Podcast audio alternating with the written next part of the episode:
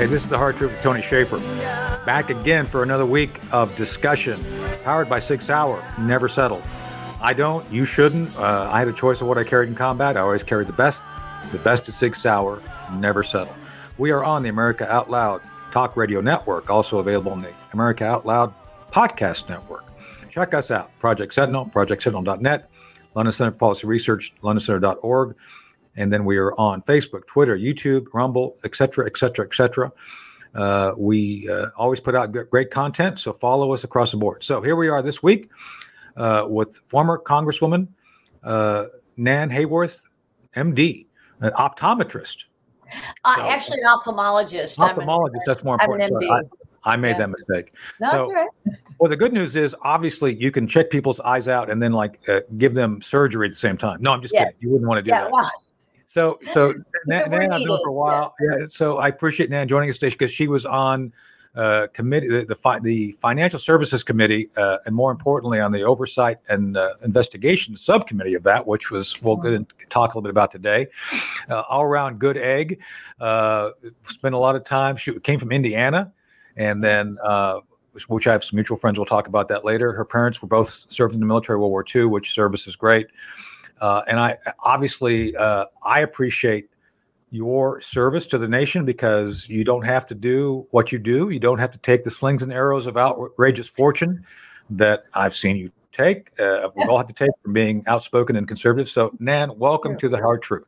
Well, thank you for your service, Tony, and always. And it is a privilege to be your guest. Thank you. Well, thank you. So we really do work like you to educate folks on issues which I don't necessarily think that the mainstream media wants them to know. And I don't want to sound conspiratorial, but it seems to me that large news outlets, which are funded by political and business interests, have very little interest in actually telling people what they need to know to understand how to best vote, survive, and otherwise live their lives. Right. So with that said, let's jump right in to taxation. Yeah. The other day when I was listening to you on Newsmax, and you know, full disclosure, both of us are Newsmax contributors, so we're on often. The issue of the Joe Biden budget came up, and the so-called extension, the extension of the debt ceiling. Debt ceiling. Yeah. Now, $31 trillion. Man, that's a lot of money.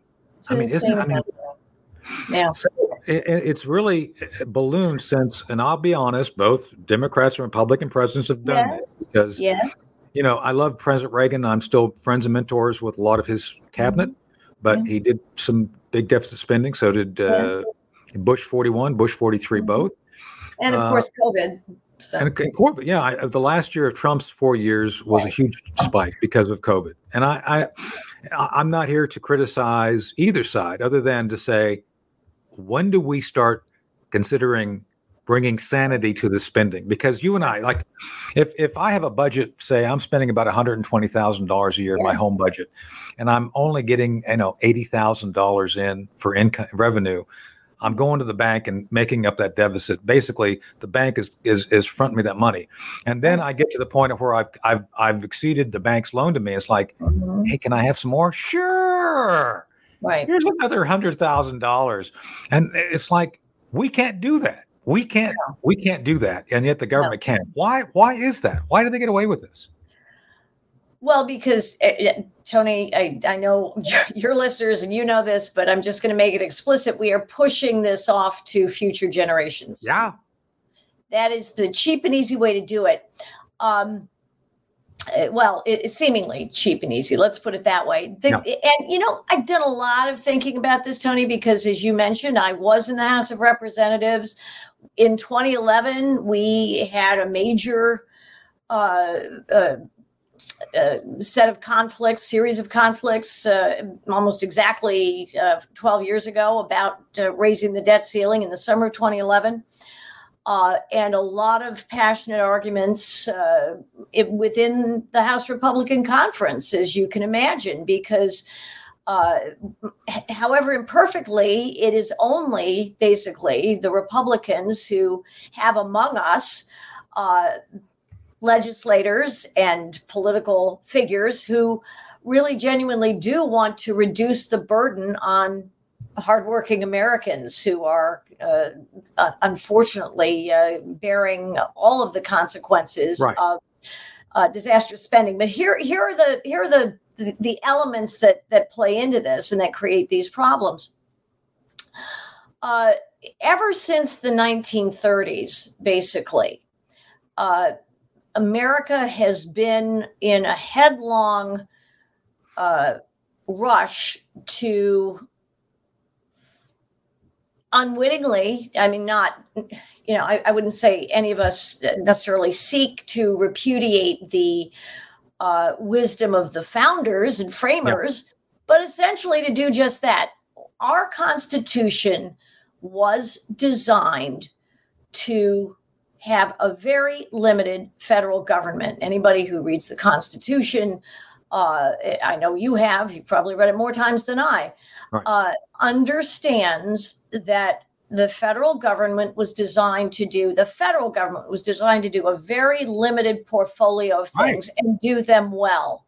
And what are those things? There are so few that we can list them conversationally. Theoretically, except they've expanded out. But yes, but what are they? Well, to maintain national sovereignty, like border security, obviously, our military, our defenses against foreign invaders, to sustain foreign relations, to make sure that the states are able to coexist peacefully and cooperatively, to have interstate transport and a postal service and a currency.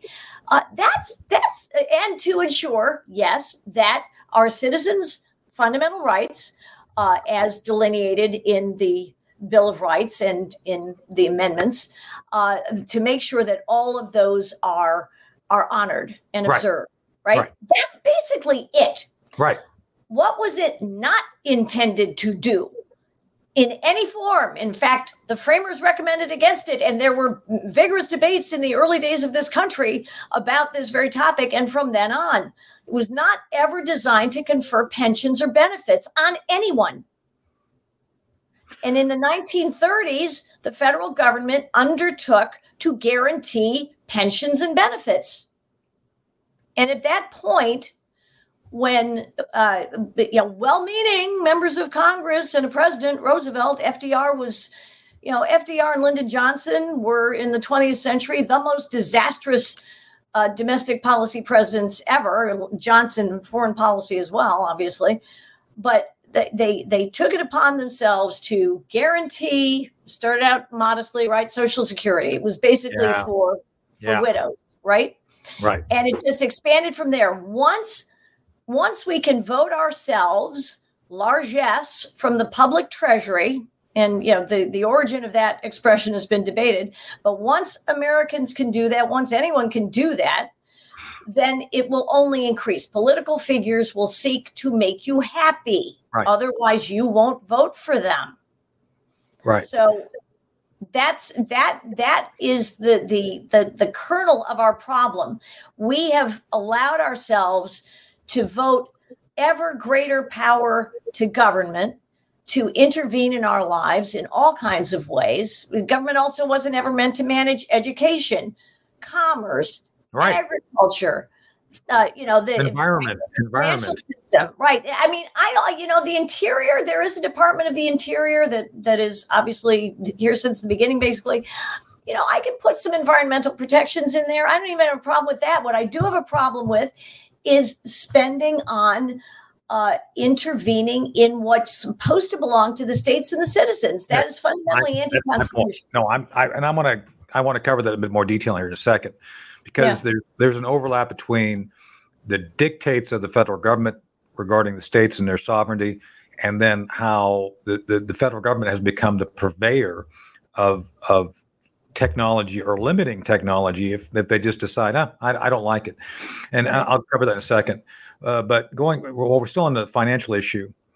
There's no link at this point between the taxes we pay and the appropriations process. None. It's basically money comes in and they use it however they want, but it doesn't go to manage the debt. It doesn't go to manage programs. It's kind of like, we're just going to write a check for whatever we want, no matter how much income we've got coming in. Is that a accurate representation of how? Well, pretty much, Tony, absolutely. And the big problem we have these days now is that, of course, now we have this enormous government life-dominating complex. Every aspect of our lives, there's virtually nothing. Pete calls it the Leviathan. Leviathan. Exactly. It is the Leviathan. Yeah. So I can tell you, having been in the active political process, obviously, and having served in a swing district, and, a swing district is fun because at any given moment in time, half your constituents pretty much hate your guts. So, and it'll vary, Yeah. But we can look at the idiots in Washington. Why not? Certainly I do. And shake our fists at them and say, my God, why are they doing these things? I have to tell you that most of the time they're doing these things because that's what their constituents want. Yeah. So the fault, dear Brutus, is not in our politicians. It is in great part, but in ourselves. Unless and until the American public understands economics, civics, history, and we're getting further and further away from that. Our generation, I'm older than you, but our generation is probably... No, you're not. No, you and I are very similar in age, by the way, and you look great for your age. Oh, well, thank you. We're within 2 years of each other, just saying. So. Oh, there you go. Okay. Yeah. So, but our generation is probably the last, sadly, and I had a great education in Munster, Indiana public schools, to be grounded in some form in civics, in an understanding of the Constitution. I also had parents who taught me well. Yeah. And my dad gave me Henry Hazlitt to read when I was 16, my brilliant, wonderful dad. So, I was thoroughly grounded in the adverse consequences of government intervention in our lives. But if you don't understand that, and not one Democrat seems to understand that at all, or if they do understand it, they suppress it for the sake of their politics. If you don't understand that, we are destined to participate willingly or not in a death spiral. So great transition, great segue. And a quick shout out to my old friend, Walter Jones, because Walter, God bless, rest his soul, taught me a lot of the stuff you did. I mean, I'm an intelligence officer, but I had no background in this, so I had to catch way fast. So I had Scott Perry, Walter Jones, Jim Jordan, all help instruct me on getting caught up to what you fundamentally understand from your early days. And I appreciate your helping us. But that's the next thing I want to talk about, death spiral. So over the weekend, I had to travel out to LA. I still produce TV, believe it or not. I still can't believe I have an IMDb and I'm considered both an actor. And I'm an actor and producer. Like, really? I am? Well, I guess it's on the internet. It must be true. Yeah, so I was out in LA and Beverly Hills. Swimming pools, movie stars, all that.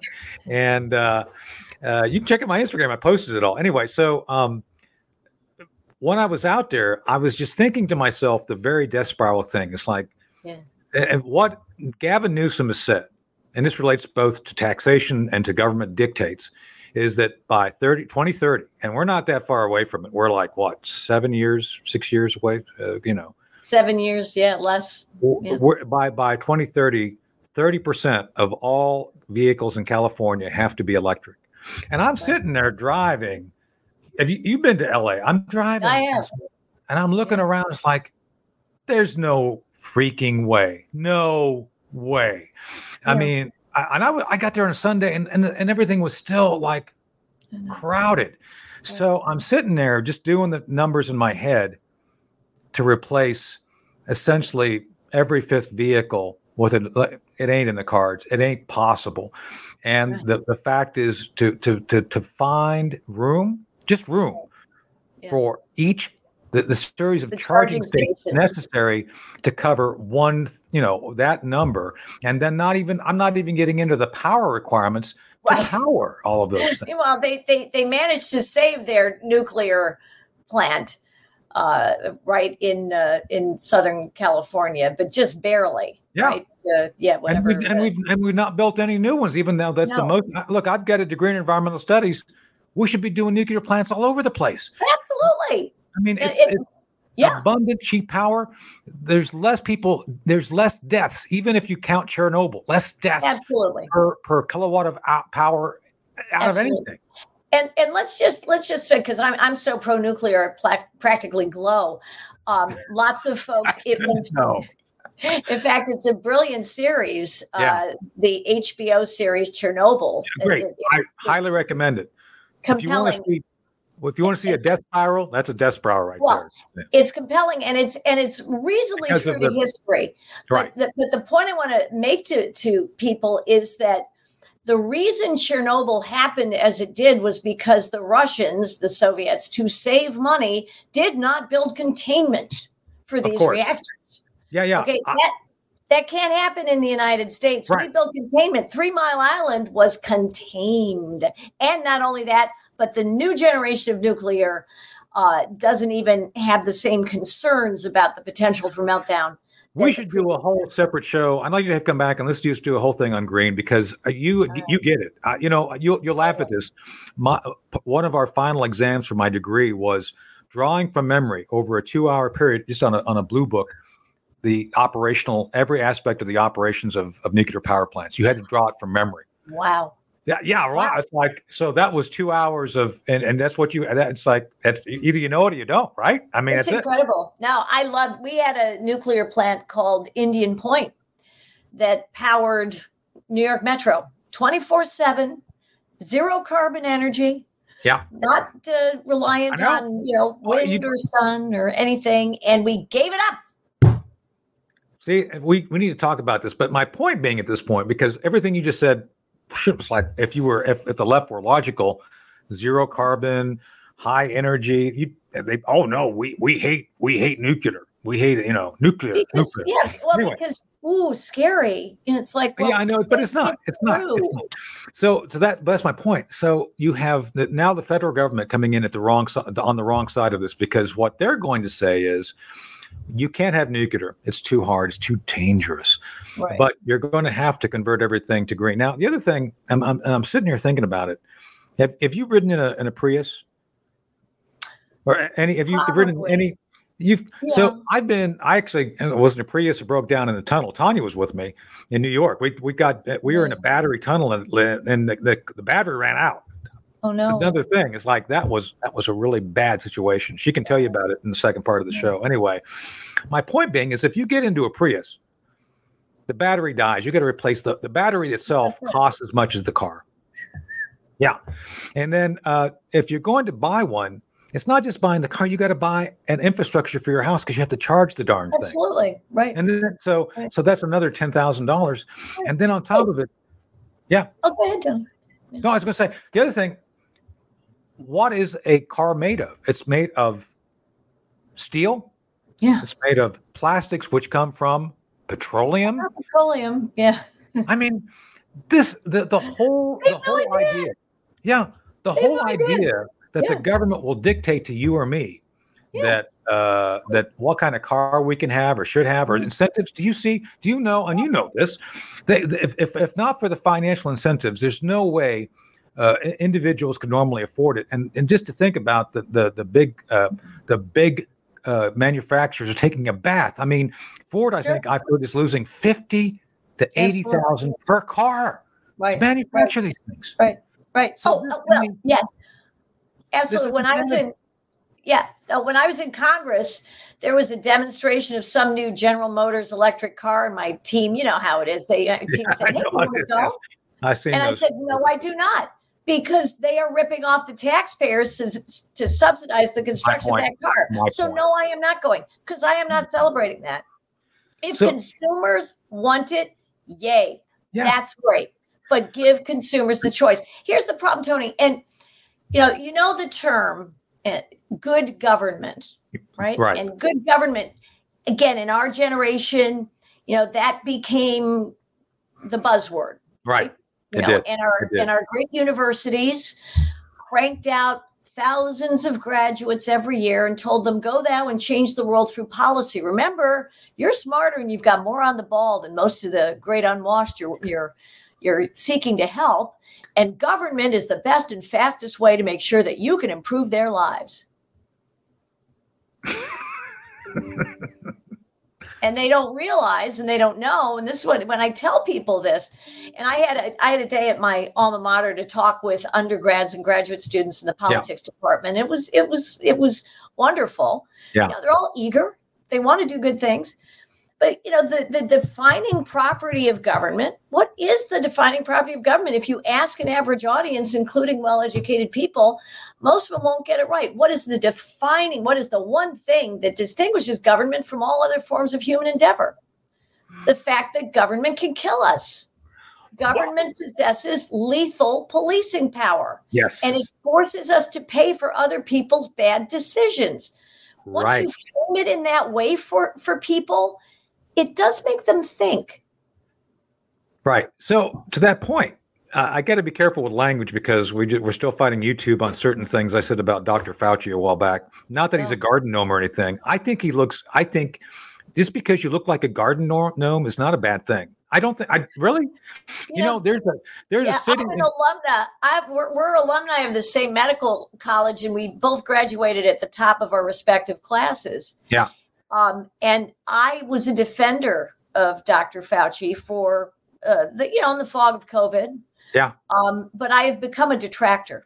Because he lied, because to your point, without understanding and using proper science, you know, natural immunity, I was a big fan of that because, you know, at 61. Yeah, me too, from the get-go. Yeah, at 61, either you get it or you don't. I mean, you know, not that I'm saying you're up there, but, you know, we all can look at it. I'm 63. That's my point. And my friend Cherie's 63 too, and she looks great. So my point is that there's natural understanding of health process if you understand and study it, and there's medical understanding, and there's of course, you're a doctor, right. So that's my point, is that this is where you know the government, by bad advice or worse, promoting and pushing incentives which actually detract from your benefit or health. It's very dangerous. Why was that happening? Well, and of course the eternal guidance since time immemorial: follow the money. Yes, of course. And at least be honest about where your money is coming from. So that's my next topic, is where's the money? Where's it come from? So the next area that I want to cover with you, because again, we have a shared interest and background and experience, is sovereign immunity. And sovereign, not from the perspective of the government, because we've talked about how it can be abused, but by individuals in the DOJ and FBI. And I know that... just from your comments on air, you see me on this, I'll be talking about it, I think, tomorrow. I mean, pretty much every day for the next few days about the whole issue relating to the Trump, the indictment. I have a thing with BBC to talk about this. Obviously, a lot of people are interested. I think, you know, the fact is, who charges someone with espionage with no evidence of espionage? I mean, come on. And then get this, Nan. They completely ignore the Presidential Records Act, which is like... that's the authority the president has to maintain documents. You know, it's like, oh yeah, we don't want to talk about that. We just want to pretend he committed espionage. How did we get to this point that we have such an abusive system? Oh yeah. Well, so many points in this regard, Tony, so many points. Yeah. And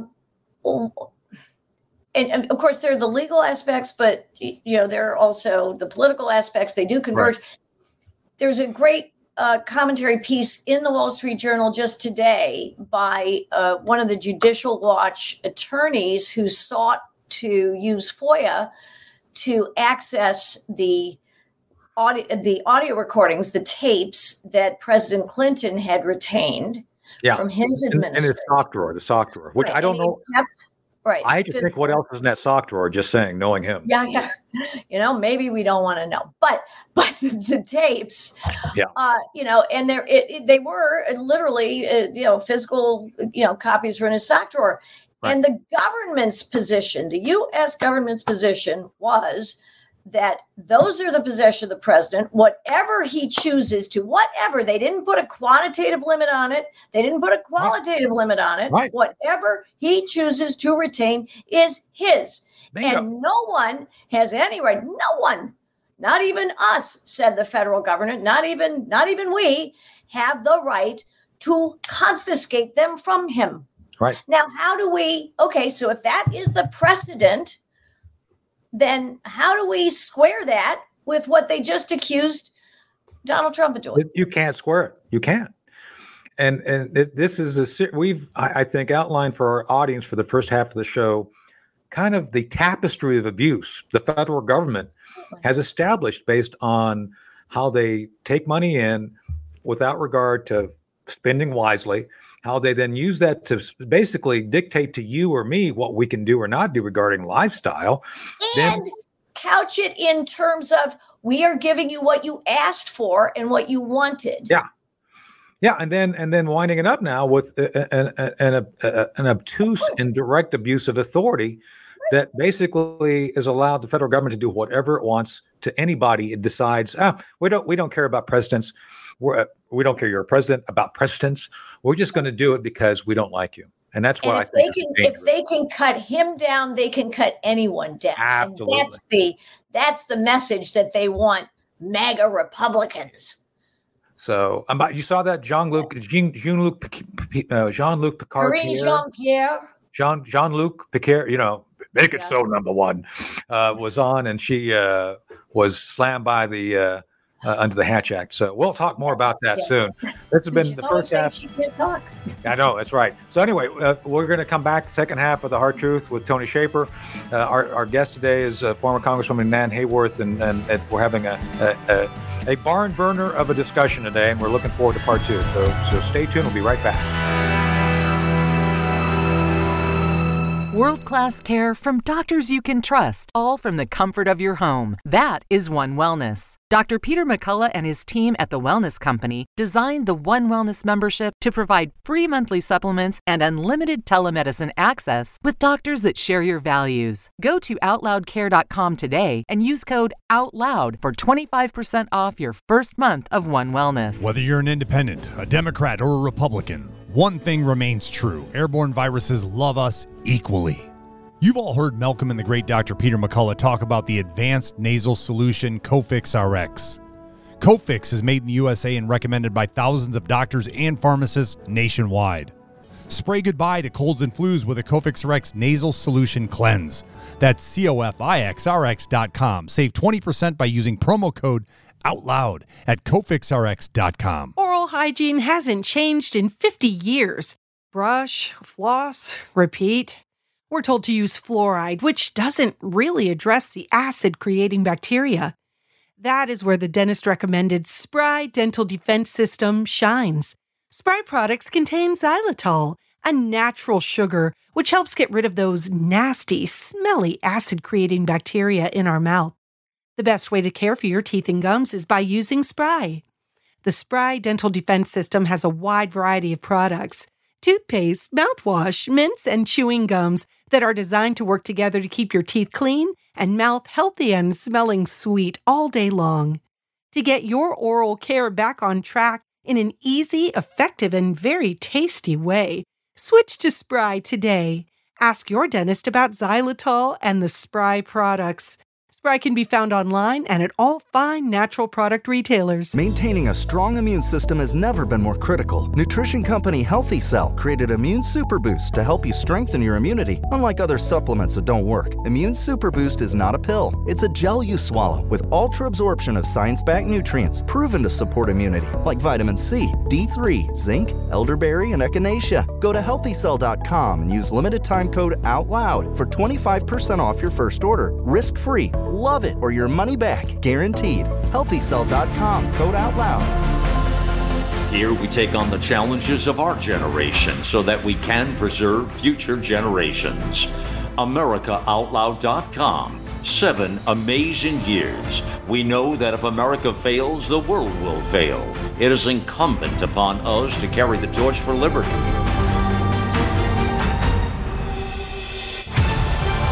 America Out Loud Talk Radio, the liberty and justice for all.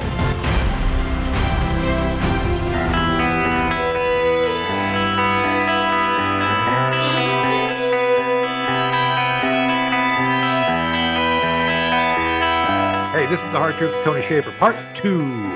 Powered by Sig Sauer, never settle. I had a choice of what I carried in combat. I always carried a Sig Sauer.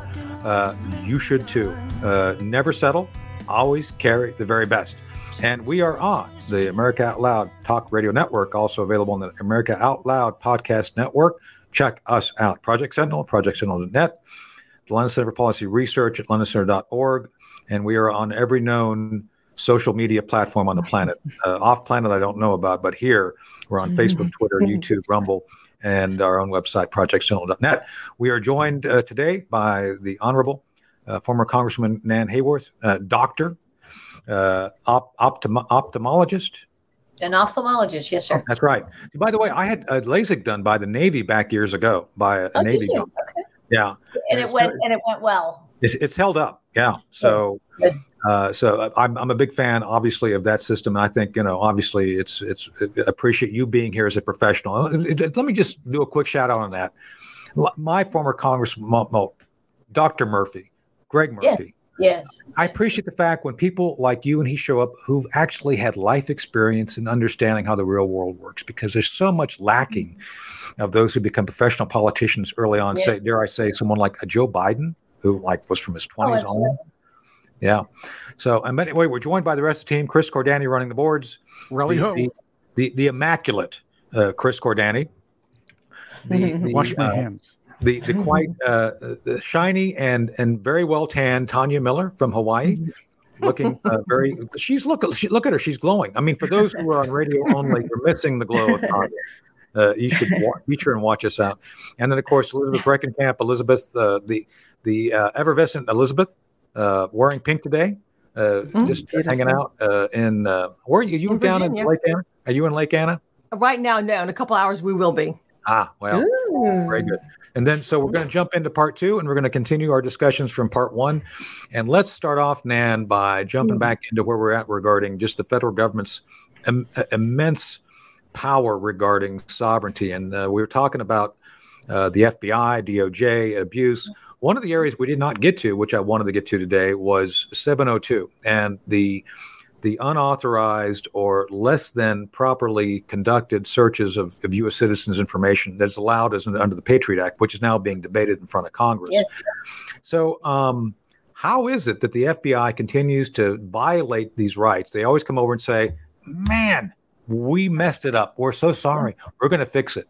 And then they come back and it's even a higher stat. It's like, yeah, I know we told you you're going to fix it, but we didn't, but we will. You got to trust us. And then they come back a third time and it even more. It's like 20. It goes from like 3,000 to 10,000 to 20,000 violations. Yeah. How does this happen? Well, because they don't perceive, I mean, I'm stating the obvious, but they don't perceive any consequences of doing so. Yeah. And I know now, of course, we all do, that the new majority in the House, well, now it's, 6 months in, just about, but this new majority is threatening to withhold funding from the DOJ and the FBI. Unless and until they reform. That's obviously the most immediate way that the people can curb the excesses or abuses of departments of government. And I hope they pursue it. Well, let's open up to the rest of the team. Chris, or Elizabeth, Tanya, anyone want to jump in and pick up on that? Everybody's searching me right now. So, but the FBI, these three-letter agencies seem to have free reign to do whatever they want. Upon maybe one or two orders, they can kind of push forward. We are normally protected by the Constitution for search from search and seizure. Yes. The fact is, that's a little sketchy. I will hearken back to what got G. Gordon Liddy fired back in, the 90s when he was doing talk radio. He actually said that a certain three-letter agency were a bunch of, I believe the quote was, jackbooted thugs. He was kicked off and chastised for it. But apparently looking back and seeing what's been going on the last few years and what's been happening to people who think differently or take a political action that... Right. That goes against the established narrative or the established powers in Washington, it might be the hired mercenaries that that Mr. Liddy thought they were.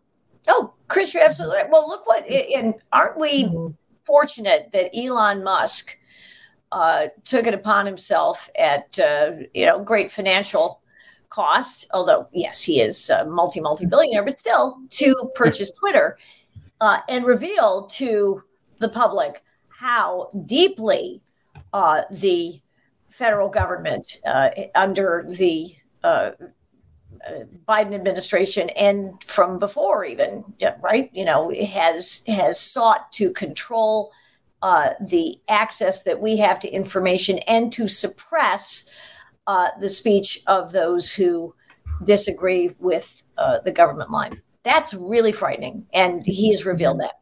Yeah. Yeah. And the ties that bind are astronomical. And we're finding out this regular citizen, even those who, you know, if they turn on their nightly news, they kind of got a little bit of exposure to what happened. I don't know how much they got to learn, but we've all been knowing because our friends, even if are not ourselves, but most of us have been censored in some form. But then you go to see, wait a minute, our own agencies, where aren't we paying for them? Don't we have rights? Isn't this getting, and then wait, oh, so there has been congressional hearings. There have been people inquiring about all of our rights all this time, and they've had all these issues for all this time. So people slightly tune in and then they see, oh, it's just pushback. Like, how long do we have to wait until they just they've gone so far? You know, I literally have a floor mat outside my, or a doormat outside my door. It says, come back with a warrant. Now, I really don't want anybody coming back with any warrants, and there's no warrants to be had. Funny.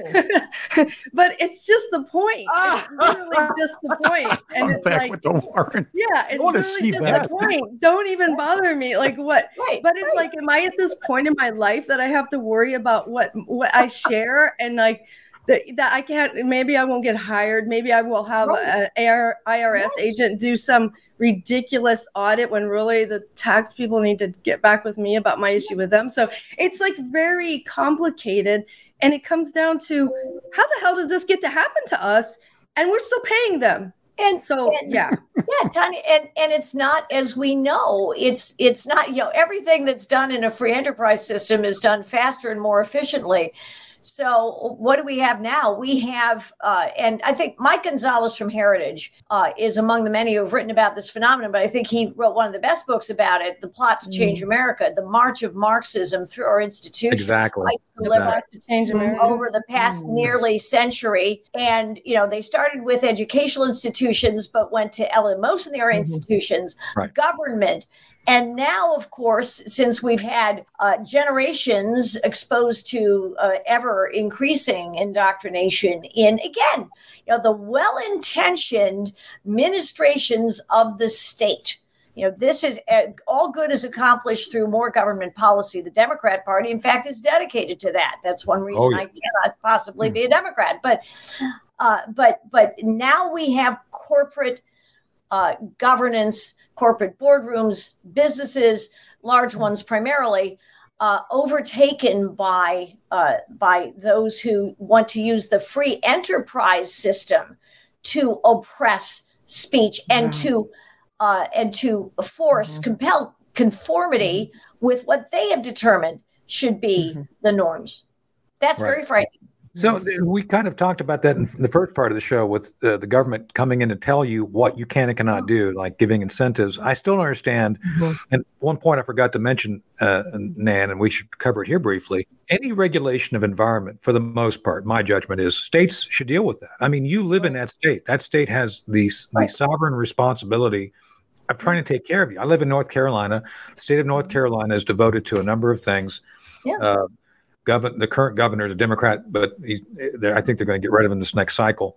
I think Mark Robinson, my friend Mark, will probably win. Oh, he's awesome. He's wonderful. I love Mark. He's a great guy. Anyway, the folks here are devoted to freedom. I mean, they want to be free. They don't believe the government should be doing anything to basically create a level playing field so people have a fair opportunity, not outcome. No guarantees of outcome.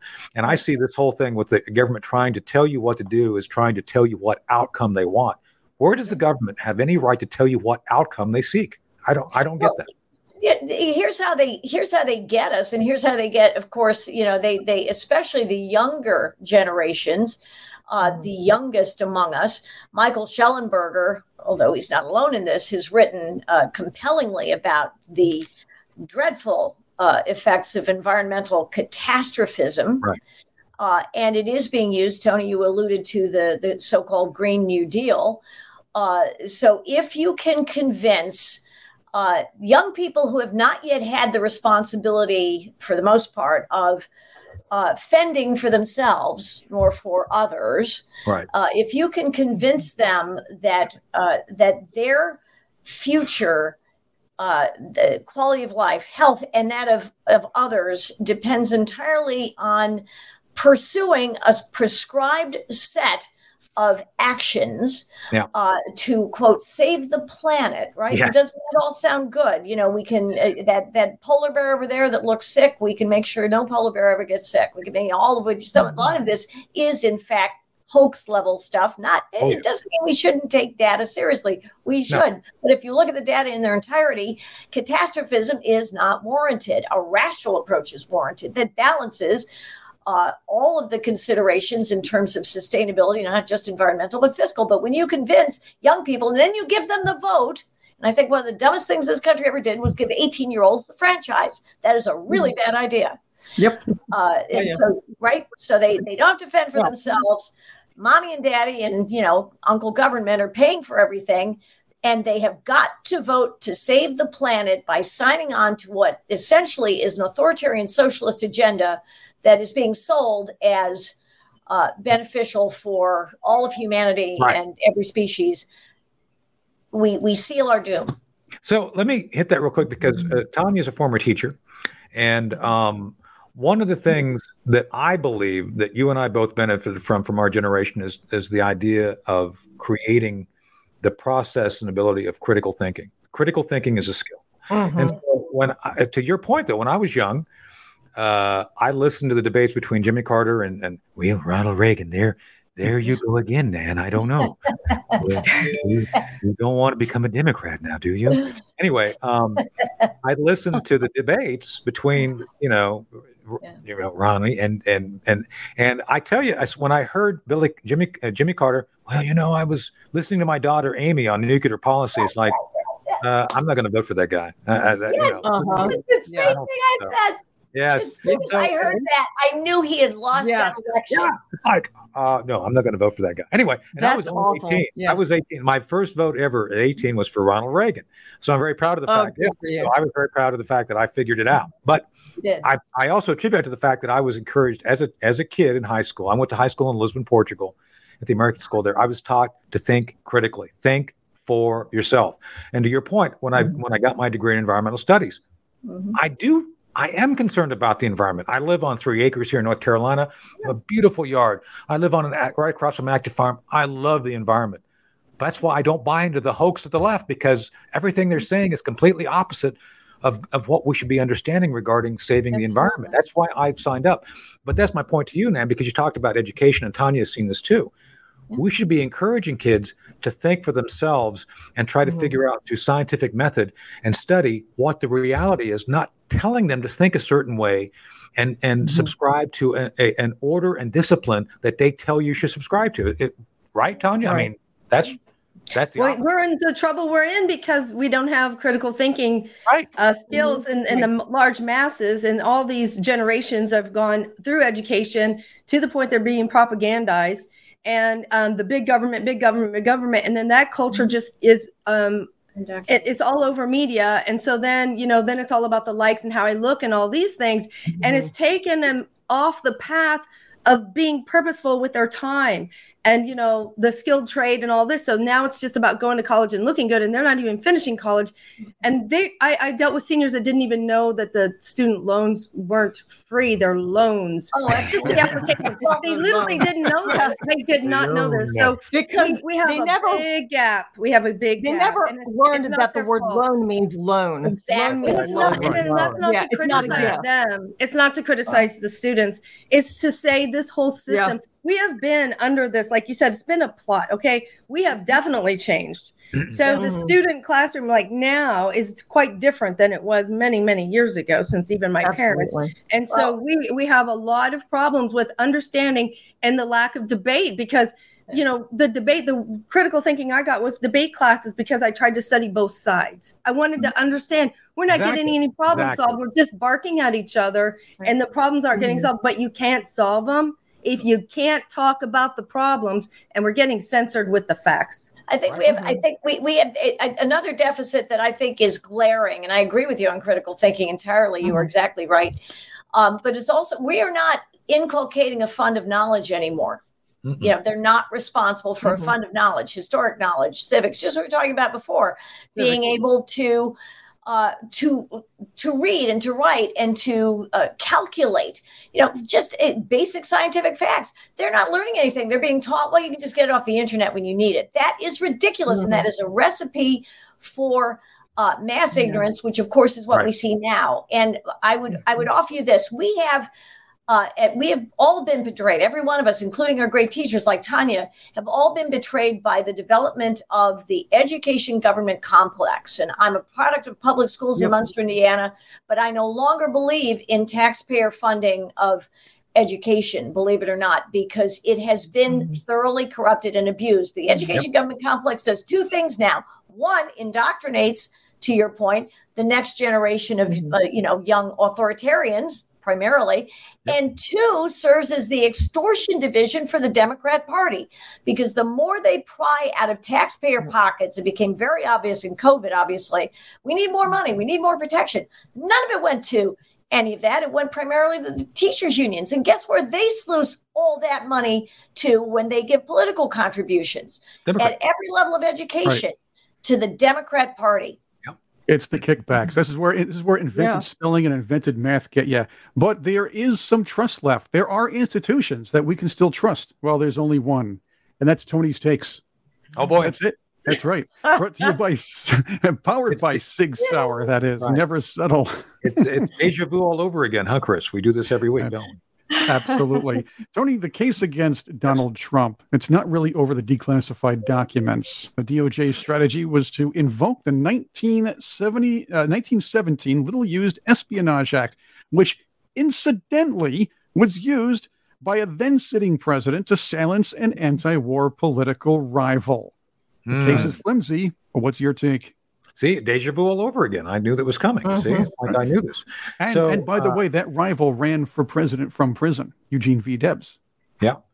So it's been a fashion of trying to prevent someone who's a candidate running for president, because obviously when if the state doesn't like someone, they will create conditions to get rid of you. And I've had personal experience in this too as a whistleblower. Trust me, it's one of those things that if they decide they want you out, they will manufacture their own internal consent and find a way to get it. So I think it's hogwash. The whole idea that and think about this for a second. And then I want you to talk about is these documents are protected by a federal agency called the Secret Service. Nobody, and again, Donald Trump is many things, but he's not hands-on. He's not a librarian. He's not going to be in those boxes sorting through. And as much as I've advised his campaign and others, Donald Trump doesn't go down and go through boxes. Just saying, it doesn't happen. It doesn't. Yeah. So it's not like And on the other hand, Joe Biden. Old Sleepy Joe in his garage with his Corvette.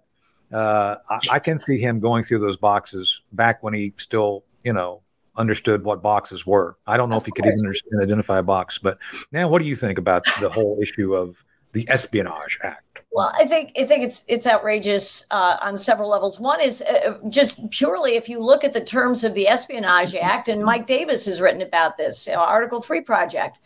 And he's been on fire about it. You need intent. You need intent to damage the best interests of the United States. I think that will be impossible to prove in court. So that's number one. Number two, the Clinton sock drawer case really does prove that the position of the U.S. government was that those records belong to the president in an absolute way, no qualitative nor quantitative limitation on what the president can retain. Number three, my personal feeling about why President Trump feels so passionately about retaining these records is that I think he sees it as his proof, because no president has been more besieged by elements of deep state And certainly the rank and file in the FBI, the people I know, are not part of that. But we do know that at the top levels, including, I would say, right up to the tippy top of the Obama administration, they mobilized the machinations of government against this man, Donald Trump. And he retains those records by way of saying, this is my proof. When you say something about me that is false, I have the proof. You want to take away my proof. I'm not going to let you do it. Mm-hmm. Yeah. My God, I believe that's the case. I mean, wouldn't you?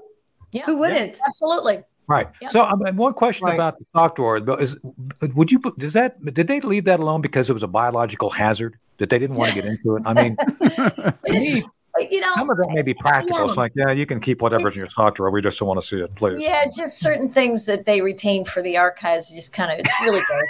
That's why you wear gloves. You must always wear gloves. Yeah. This is a severe case of election interference. And I have another one for you, Tony. You and Nan alluded to that in the final portion of the last segment. Okay. Karine Jean-Pierre has been called to task by a watchdog group, and not just now in the past, but right now for possibly violating the Hatch Act over her referring to mega MAGA Republicans during official speaking engagements. Press. It's all over the place. She says it all the time. It's not like she mentions it once or twice. She uses it as a pejorative over and over. Not the only one. President Biden does it too. Watch his speeches. Oh, MAGA Republicans. They're not your dad's MAGA Republicans. Wait, I'm sorry. They're not your granddad's Republicans. I don't remember. But anyway, the MAGA. They always have to stick MAGA as a substitute pejorative for crazy far right. That's how we use the term progressive, by the way, in case you're wondering. So, thoughts? I liked her better in Insurrection when she was bald. Jean-Luc Picard, Karine. It's really cool that she changed her color of hair and skin. I think it's amazing. Or am I mixing her up with Patrick Stewart? They look so similar. I don't know which one is which. By the way, Patrick Stewart did a great one-man show called A Christmas Carol in New York. I actually saw it one year. So it was a lot different before he became the press spokesman. I don't know what happened to him. I don't know. Well, the irony, of course, is that Karine Jean-Pierre will cite the Hatch Act as always talking about things. Right. Exactly. Can't talk about that. But the Hatch Act does not apply to the president, interestingly enough.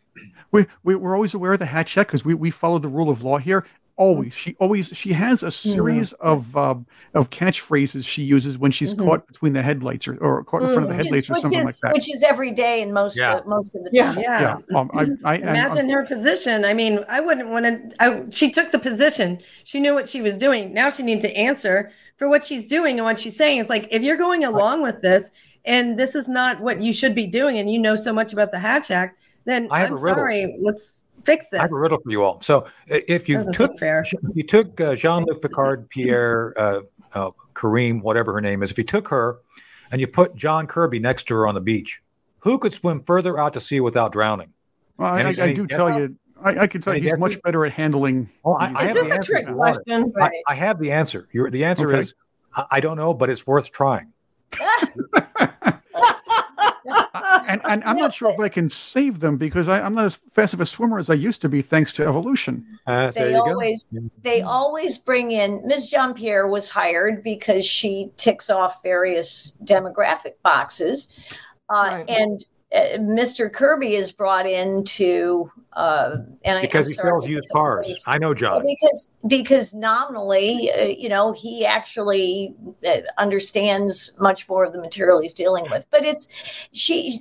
Jean-Pierre is probably the least adroit, to be sure, and least informed press secretary we've ever had in our history. And she's been tolerated because she is in several protected demographics. Yes. Mm-hmm. I think anybody in that position would have a difficult time. And she, I don't know, I can't say for sure, but it seems that way. And it seems that she's not doing her job very well, but maybe she is doing her job well. Maybe she is. I don't know because there's so much to cover up. The fact that she doesn't answer any questions. There's nothing that they want shared. There's nothing they can answer for, and they want everyone to be upset with any MAGA Republican. So she's saying literally what other people are saying on their side or that side. So she feels it's okay, and she feels she's going to be protected. That's what I think. Which is. And so if she's going to take the rap, then they need to all face it and say, okay, we need to stop doing this. It's like, do you believe it? What's the deal with the Hatch Act? This is what you say. This is what you say one time. This is what you say another time.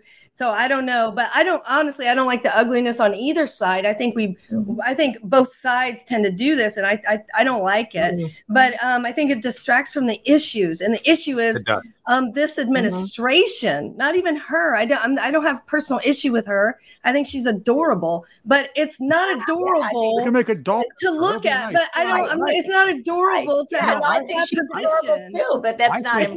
It's not adorable. Yeah. For me to sit here and have to deal with this. I'm not here for you to be adorable. I'm here to get the answers, and I'm to be able to ask the questions, and the reporters to be able to ask questions and get answers, and to not be treated, not half of America to be treated. I think they kicked Peter Doocy out of there because he's the only person who actually has decent questions. Look, he's not in there anymore. Well, I think I think SpongeBob is cute too, but I don't take my news from him. But I think they are smarter than she is. Just saying. But we got to wrap it up. We got to go. So, so Nan, would you come back and join us? We want to talk more about the protected classes and the Green New Deal because I think they are related. So, Nan, thanks for being here today. Yeah, Chris. Thank you. Tanya, Elizabeth, the audience, thank you all for being here. Thank you for being, and by the way, a big shout out to my friend, Cherie Curry, who does our bumper music and theme. Cherie is off at a sold out series of concerts in España.